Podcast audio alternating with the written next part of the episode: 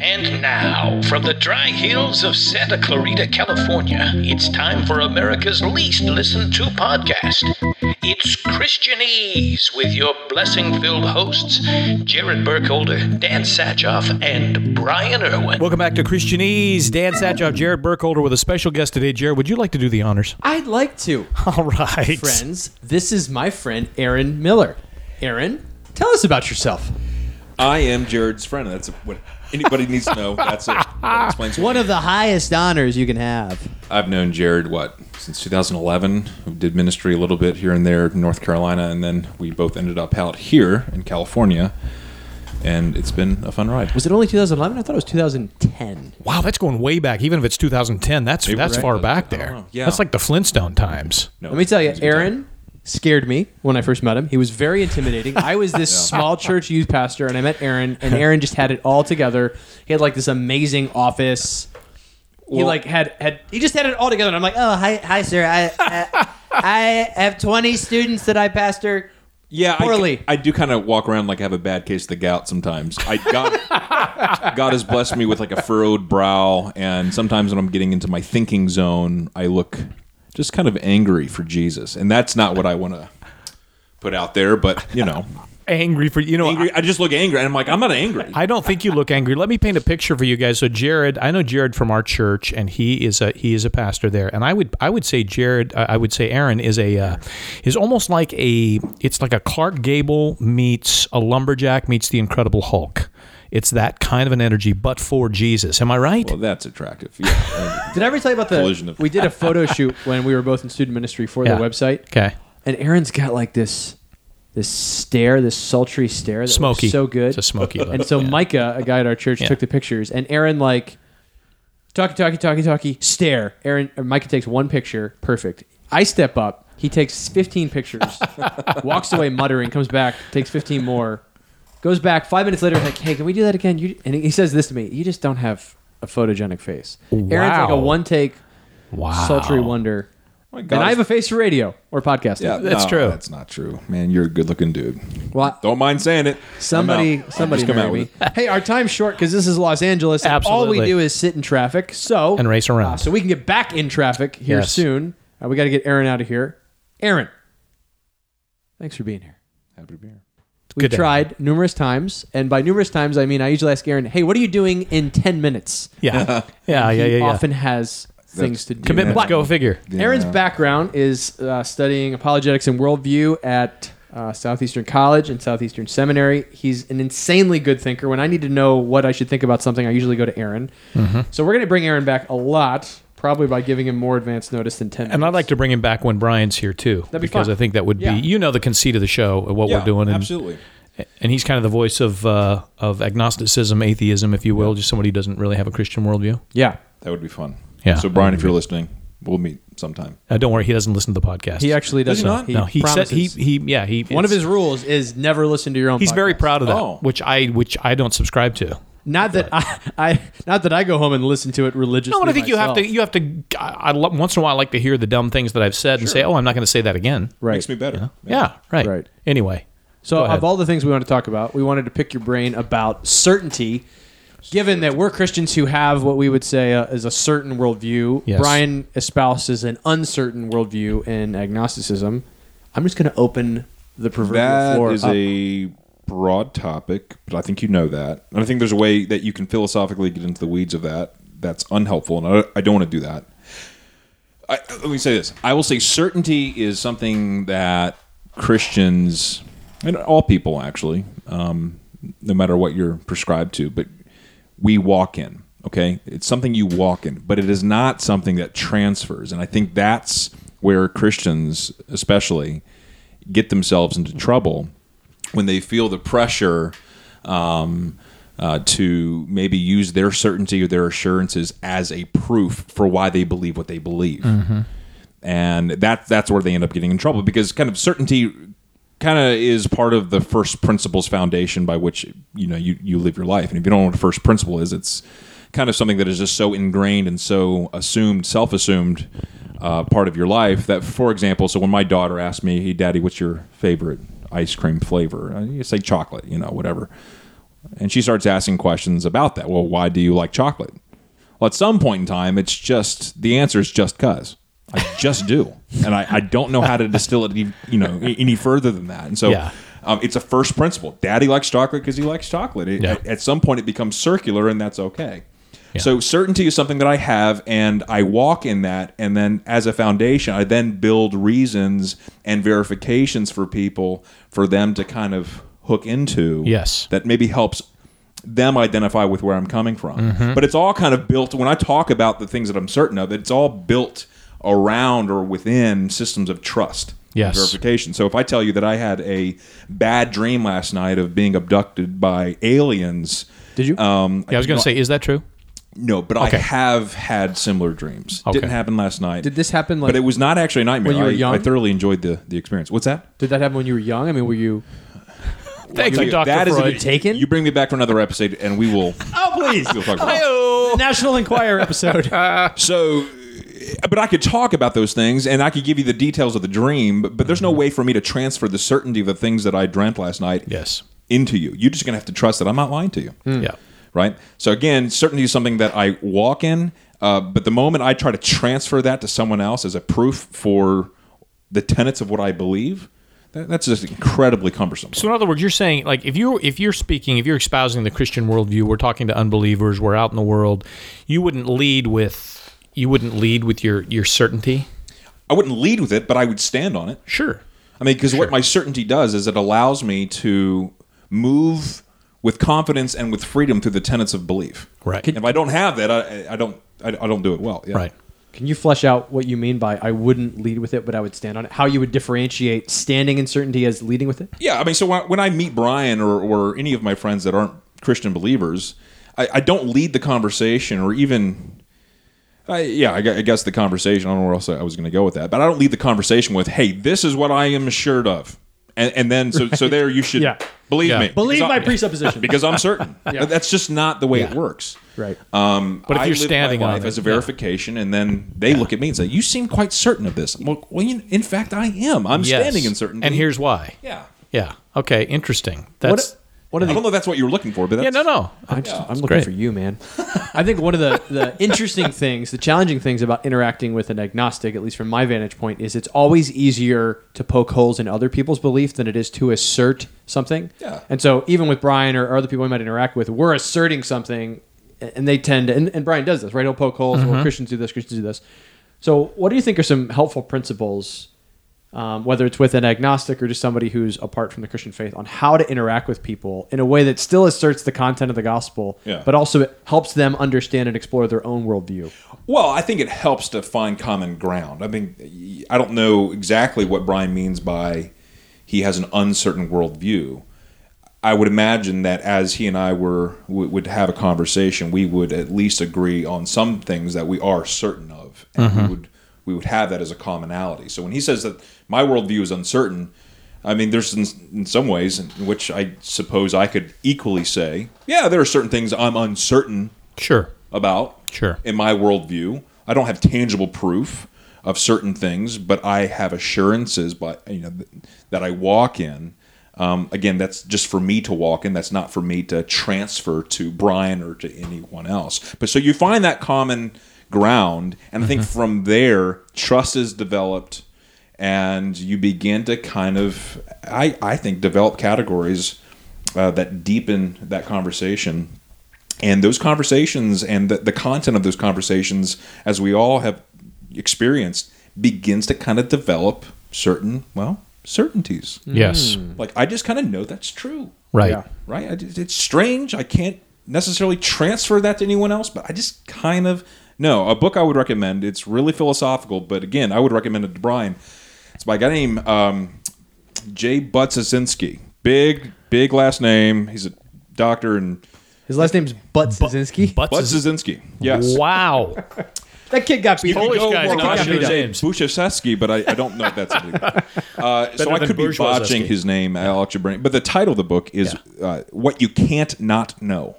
Interesting. What you can't, and the double negative obviously is intended there. Yes. What you can't not know. So there are things that just Brian and I are going to just agree on. Yes. Right. Yeah. We can't prove it, but yeah, we're standing in it. Right. Yeah. Well, I think part of it with Brian, too, is that I don't know that he would articulate he's unsure in his worldview, because, again, when we first started talking to him, we said everybody has a worldview. He's like, what's a worldview? Yeah, he's like, no, I don't have a worldview. Here's what, and then he proceeded to tell us what his worldview was. Right. But now as we start defining our terms with him, which I think is kind of crucial with every conversation, is kind of defining those terms, and because now he will espouse. He'll say, okay, I know you guys talk about sin and brokenness, and he's starting to put some of the pieces together, and he's starting to articulate a worldview that he's always had, but he didn't realize he had. Yeah, sometimes it just it's terminology, isn't it? I mean, some things that we say are just windsock terms to other people. Well, that's the title of our podcast, Christianese. I mean, Christianese. We got to be able, to accommodate it into a kind of a palatable understanding. Way to work from. So, by palatable, I don't mean we compromise. I don't mean that we bend any of the tenets of biblical faith. But, you just understand how God has done this. And the Bible is actually proof enough. That's why half of it is in Hebrew and Aramaic, and the other half is in Greek. He accommodates it. Right. Oh. Right. Hey, look at that. So I think one of the challenges that we have to think about in presenting the gospel is living in a pluralistic society. We present a message that is exclusivistic, right? There's an inherent those who are in Christ belong to him, are part of his family. Those who are apart from him aren't. Right. Because I know you're meeting with a couple this week that have some questions about that. As you think about helping Christians, think about how to not shave the edges off exclusivism, but present that well. What are some principles you think that can guide? How is it that you talk about there really is only one way in Scripture by which people can be saved, but how do we help engage people who just don't even come from a framework where that seems loving or helpful or possible? Hmm. Yeah. So a pluralistic way of living isn't livable. It's romantic. It's kind of a romantic notion that all roads would lead to some glorious end, and that all equations have the same sort of input and output. It's just not the way it works. And so when we're talking about the tenets of the Christian faith and there being only one way to Jesus, I don't quite understand how people can't logically wrap their minds around that. But I can understand how they would maybe emotionally struggle with that. Sure. And so that tends to be where I have to have the conversation, because it's logical. Something cannot be both A and non-A at the same time. I mean, so they understand the logic of it. Mm-hmm. I find people wrap their minds around it very easily, but emotionally, that's where we need to do a lot of work. Right. Yeah, so that takes time, and that again, takes time in relationship. And a lot of times, I've been guilty of this in the past, but like we have that shark mentality, so we don't allow for the time that it takes to unpack the nuances. We've seen this with Brian, where some of the pushback we will get occasionally is that, hey, you need to lay, and of course Scripture is great. We have to present that stuff, but you also have to present a framework sometimes, because somebody who is so pro-Christian, somebody who's been inoculated already to this, and it's not even in their realm. Right. You have to set the stage a little bit, otherwise it doesn't make any sense. No, so you can't use the logical equation to address the emotional struggles they're having, and so when people reach for that tool bag, it's abusive, it's obnoxious. Mm-hmm. I mean, I've dealt with people; their only point of reference for Christianity is what they've seen on The Simpsons, right? And while I can appreciate that as a as a Matt Groening fan, but when I find that kind of post-Christian mindset where their only point of reference is what pulp culture gives them, I mean, there's a lot of deconstructing that has to take place before I start rebuilding that world. Absolutely, and then we're finding that more and more. And sometimes I think that we don't, like last week we even asked Brian. We got to thinking about it. And we're like, we've talked about the gospel with him, and I've given Brian the gospel, but never presented it as such over the 20 years I've known him. And we got to thinking, gosh, when we say gospel, what does that mean? He didn't. There's no point of reference. He didn't know what the gospel was, so we gave it to him. Again, it's an incremental thing. Let me put on my Brian hat for a second. When you guys say pluralistic, what is pluralism for somebody who's just tuning in, who is like a Brian, who would say, what do you mean when you say pluralistic? Yeah, I kind of referenced it a little bit in my explanation of Jared's question, but like this idea that all roads really do lead to the same end, and this eclectic homogeny of society is, while that's a beautiful thing to imagine. Mm-hmm. All belief really is wrapped into a final ending point. So sure. Whether you are an atheist, whether you're a theist, whether you're heterosexual, homosexual, mm-hmm. Whatever ethnicity you are, that it really all has some sort of final moral outcome. Right. And that's true to a point. So yes. That has nothing to do with race. That has nothing to do with language. Has nothing to do with. I mean, the final analysis of God's kingdom is very eclectic. It's a beautiful homogeny of diversity there, right? Right. But when it comes to certain moral outcomes, that doesn't apply to. So we would put sexual ethics into that. Yeah. We would put political. We would put all sorts of ethics into sure. that. There are do's and don'ts of the universe. Right. That's just the way it works. Right. To deny that is to dig your own grave. Mm-hmm. And that's really where we're coming from yeah. As Christians. Right. Yeah. Right. Well, and also people will say that that's the pushback I get a lot of times. How dare you say that is the only way, and that my child, for instance, right. is bound for destruction eternally? And it's like, yeah. well, but everybody has an exclusive sure. truth claim, don't right. they? I mean, by saying that you don't have one, you're saying that's, you know, that Jesus is not who he said he was. Yes. That's an exclusive truth. So I want to preserve the word plural or pluralistic mm-hmm. for maybe non-Christian listeners. Yes. We want to embrace pluralism in a lot of areas in our Christian faith, and we could talk about how we structure our church leadership. We could talk about the final analysis of the kingdom. Sure. We could talk about how beautiful that is in God's system and in God's economy, but when we use that plurality and that eclectic homogeny, and it for our own purposes and our own end, we end up hurting ourselves. So all things given by God according to God's systems are for our blessing. So when God speaks of exclusive tenets of the faith and there's a way in which the back end of that is inclusive for all people who would believe. Right. So it's only Jesus, and yet all who cry out upon the name of the Lord will be saved. It's not exclusive right. to the audience, and right. I think that's just emotionally how they yes. hear that. You know? Yeah.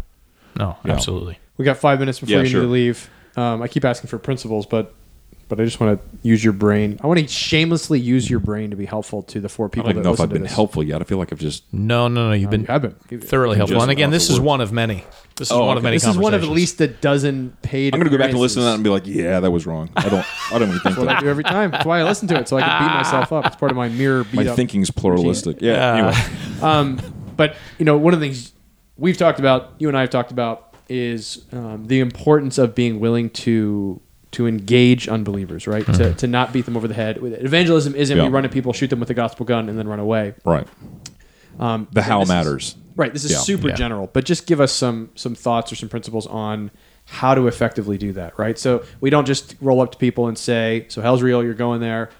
Here's how you get out of hell card. I want to go back to that word accommodate. Again, I think there's a way in which people hear that word and they think, oh, a compromiser. Well, if that's the way you want to take it, that's fine. But accommodation happens all over the place in Scripture. Yeah. And for 20 centuries of church history, sure. that has actually plowed forward the way in which the gospel, amongst other things like persecution and other things like that. But God has always accommodated the message accordingly because he's a sovereign and good God. Right. I mean, that's our take on it. So the way in which I'm going to communicate the gospel to my three children is not going to be the same way that I communicate the gospel to my neighbor across the street who is an unbeliever.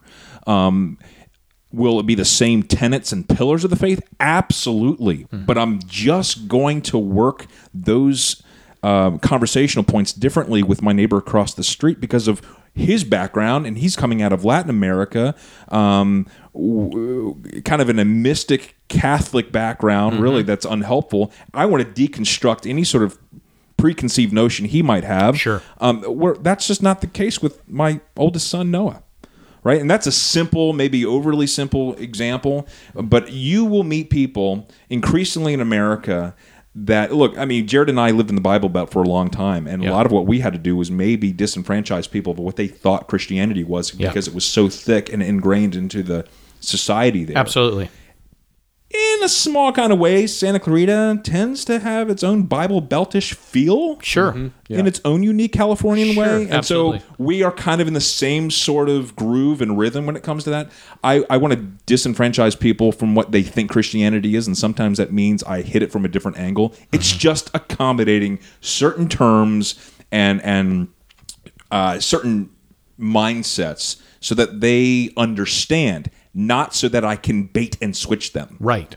That's right. Key. Yeah, yeah. I mean, if it's a gimmick, if I have to kind of like put the gospel message in a headlock and manipulate it emotionally so that I can just kind of convince them, that's a weak God behind that gospel. Right. It's not the way it works. I want people to have an understanding, and faith and understanding walk hand in hand. They're doing the salsa together. During a dance. I love it. They're doing the salsa together. You heard it here first. You heard it here. We're working on a new track for that, a new album. No, I think you're right. I mean, I think evangelism isn't just speaking the gospel at people, right? We believe that it's only the Spirit of God through the Word of God that can actually save. Yeah. But we don't... The gospel isn't some kind of info dump that we just drop on people. We're actually engaging people, as souls. Mm-hmm. There's plenty of examples, even in Acts, where that takes place. Yes, you have... heralding moments where Peter pulls up a soapbox and stands on it and starts preaching. Yes. Sure.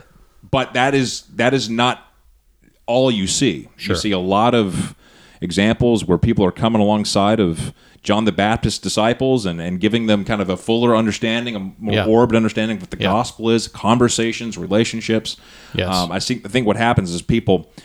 sink their teeth into these examples, maybe in church history, even in Scripture themselves, and think, well, this is what's normative of the human element. That's not necessarily what the Bible is saying. Right. What the Bible is describing in narrative form is just the activity of God sovereignly saving people with the power of the gospel. Right. And so we just need to use the Scriptures rightly when it comes to understanding how people grasp it. Yes, and I think to your friend Randy Starkey's point that we talked to that time, I think there's room for everybody, and that's one thing I've been, to use a Christianese buzzword, convicted of, as we've been speaking to Brian and other people I've been talking to, is like, I'm pretty good sometimes with setting a stage and talking in general terms, but I don't always have a scriptural base to go, because I think you have to have both things, right? You have to also be able to back it up from what the source material is, why you believe this, because I think it was interesting to get Brian's take when we did read out of the Bible. He's like, hey, that sounds really good. Now, his disconnect is, well, I see Christians behaving in a way that don't line up with what you just said, but that's humanity, and that's brokenness that we get back to with him, and he's like, yada, yada.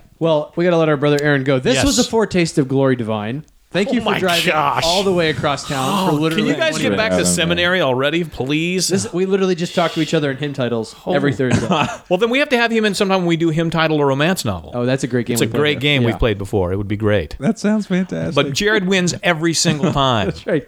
Because I grew up singing the hymns. Well, I hope it was helpful. Brother, thank you. And we would love to have you anytime. Again, listen to us. We're going to come back and we can keep talking here in a second. Oh, yeah, absolutely. You guys remember, Dan only has one key to his door, so we actually have to let Aaron out. Yeah, stand by.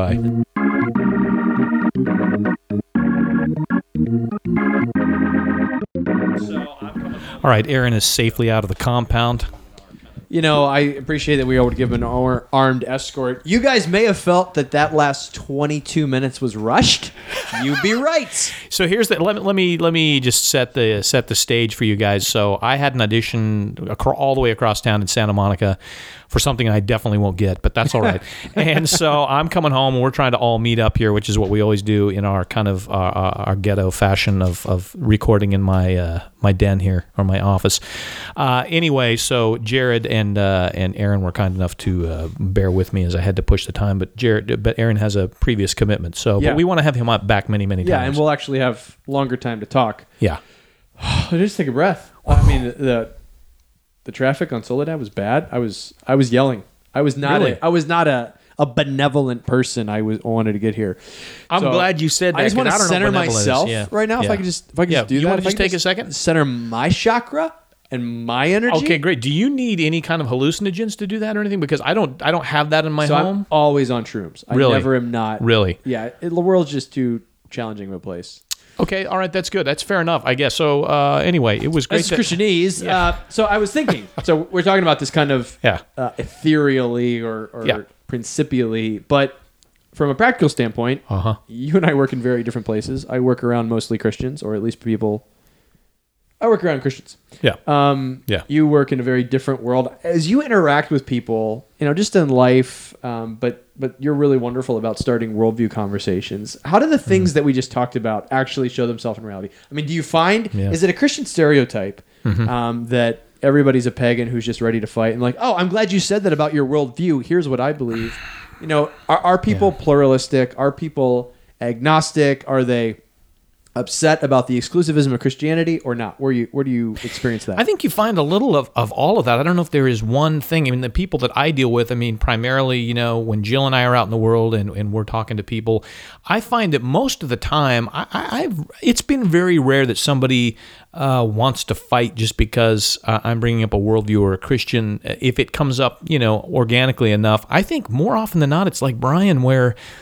Gosh, I just think the point of reference is either The Simpsons or some pop culture thing or Jim and Tammy Faye Bakker. Or Fox News, right? Or Fox News, or it's a political thing. Like we've seen that. How many times have we seen that with Brian? Right. I mean, at the end of last week's conversation, after presenting the gospel to Brian, and I'm not, you know, I would tell him, we told him this to his face, but then it gets to...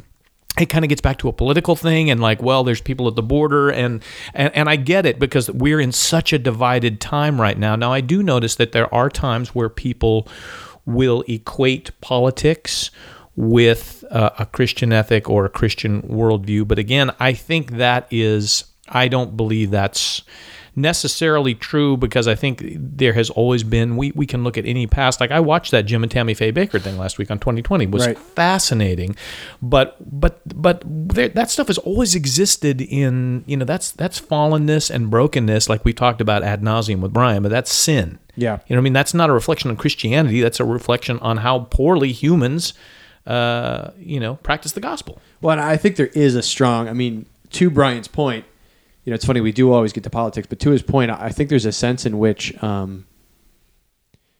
people just have this stereotype of what Christians are like right now, right? Yeah, yeah. And I think that in some ways is foisted upon us, but in other ways we've embraced that, right? We've talked about America as a Christian nation, and we've talked about all these principles that seem to undergird what Republicans believe, and so there's this conflation of white evangelicals and Republican ideology. And so when one or the other goes south, then I think both of those identities are wed together. And, you know, the thing we've been trying to say to Brian is, as Christians, we need to do a better job peeling those identities off of each other, right? Right. Certainly there are things about a Republican platform that mirror principles in Scripture. But we have to very clearly admit that is not true down the line. There are things about a Republican platform currently that absolutely do not mirror a biblical platform. Right. And then certainly when you fold in the personalities mixed up on either end, they're bad representations of what any gospel, especially the Christian gospel, is like. Absolutely. And I think we get into trouble too when, like, you've talked about this, and I think we talked about this last week, but with how we identify. Okay, do you identify like, you know, I grew up in a very political world. I enjoy politics, but I realize that politics are something too for me that provokes a lot of the worst in me in terms of wanting to win an argument. Even if I'm not right on something, I want to win because I used to debate. I love those kind of things, and I find myself carrying that into the gospel sometimes. So I end up carrying conversations about Christianity with somebody, and I can catch it in myself wanting to have the best argument. I want to read every apologetic book that's going to answer every question, paint you into a corner, and I won. Gotcha. You know, and I have to watch that in myself, but also I think we have to watch demonizing people's motives. I think there are people from Democrat, Libertarian, Green Party, Republican, whatever. There are people from all walks of life who... You think the Green Party, really? I don't know. I don't even know what that is. Is that even around anymore? You know what I mean? Other than Kermit the Frog? Ralph Nader. Yeah, Ralph. But I think, you know, we have to watch demonizing people's motives because you know, you tend to be somebody who's more on the liberal end of the spectrum. I'm probably somebody who, in a lot of ways, is on more the conservative side. But I would never, knowing you, because we're unified in Christ, I wouldn't demonize your motives because I would know you want the best thing. We may have different ideas of how to get there. But again, we get ourselves into trouble because if I'm identifying primarily as a political entity and being, as a Christian, I got to rethink that thing. Yeah, and I don't demonize you to your face, but when I go home, I light you up. That's fine, and I would rather have you do that that way because if you were here and did it, I would choke you out and you would be crying in a probably a pool of your own urine in the corner. Republican, you're a total violent person. No, I think one of the wonderful things about talking to Brian has been me painfully learning to listen and not listen to respond, which is kind of a platitude, but I think we all do that, right? You're interacting with somebody who has a different worldview than you, and rather than trying to actually understand what they're saying, you're thinking about the next quip you can give that's going to be that aha moment. Yes. Right? And I think it doesn't even match our theology, right? Right. Our theology does not lead us to believe that if we get enough aha moments that stack up next to each other, then someone's going to come to faith in Christ. Right. Right? Our theology also doesn't lead us to believe that if we can just answer all their objections. I think it's being, both in our demeanor and our disposition and in the things that we would say, an accurate reflection of what the gospel of Jesus Christ is about. Holding that, you know, we talk about it a lot at our church, but actually holding that line between truth and love. And not compromising in any way on what the gospel says, but also in the way we talk about it and even the way we represent Christ, to Brian's point, in our action, actually showing what that kind of love looks like. And I think one of the ways we start doing that, just to take us back to why we're doing this whole thing, is to love people enough to listen, right? Yeah. That I actually believe the gospel's powerful enough that if I listen to you and don't just, you know, shut you up and force you to listen to me, that over the course of the relationship that God would allow us to be in, that you're going to see clearly the hope of Jesus Christ, right? Right. Now, people will choose to reject that, right? Absolutely. People might choose to sidestep that. They might be apathetic to it, or they might believe it. We see that response in the gospels. But I shouldn't ever feel like it's my job to convert someone in what I say. And that should lead me to be benevolent. That's the word we've used a lot in this conversation about this podcast. Be benevolent in the way we interact with people. Yeah. So that I don't have to be afraid to let Brian say what he says, right? I don't have to try to shut him up or shut him down. Right. I can be eager, and I am eager, to hear his worldview and understand where he's coming from. Understand how his background plays into that. Understand how his current beliefs play into that. Yeah. And winsomely, that's a played word, but winsomely and lovingly just engage him, right? Without feeling the pressure that, you know, it's like we said last time, it's not a sitcom. We're not trying to close deals at the end of this. Right. I believe there's truth. I believe that what the Bible says is true. And I believe that truth is powerful enough to win over objections. Yes.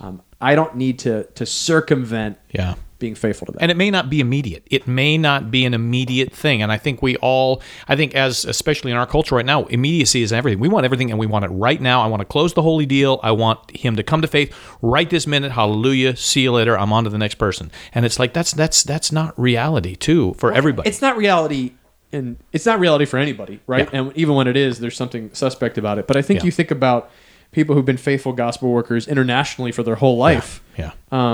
You're not a failure to go to a place and stand for truth and build relationships with people. Your success is not measured on whether you have 5 converts in 10 years or 5,000 converts, right? Right. For whatever reason, God chooses to use people differently. So I know pastors who labor in obscurity in the Midwest and other parts that nobody will ever know about, right?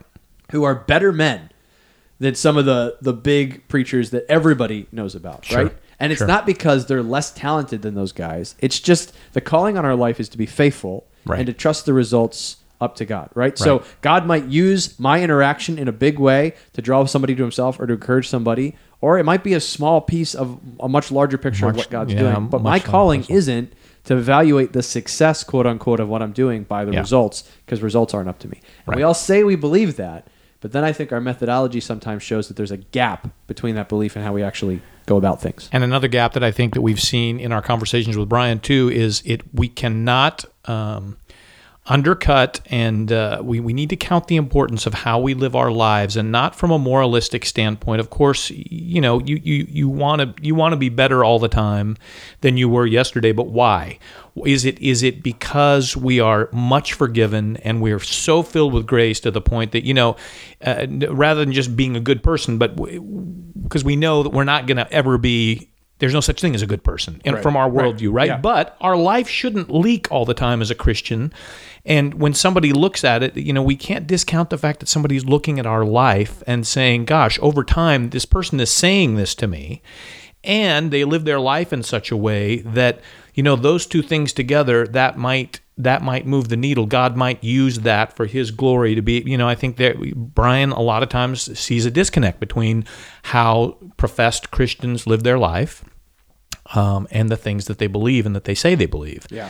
Well, that's the human problem, right? Right. And we're not immune from that. Not at all. And I can't remember if we talked about it on the last episode or if just you and I talking about it, but, you know, I we have to remember that just because people don't represent truth well, yes, doesn't detract from the truth. Right. I think we kind of intellectually go there, right? But we have to admit that all of us, or I should say none of us, are going to be a perfect representation of any ideology, right, particularly the gospel of Jesus Christ. Oh, right? Amen, amen. And so I think one of the things we need to... What I'm trying to say, Dan, is there's a duality here.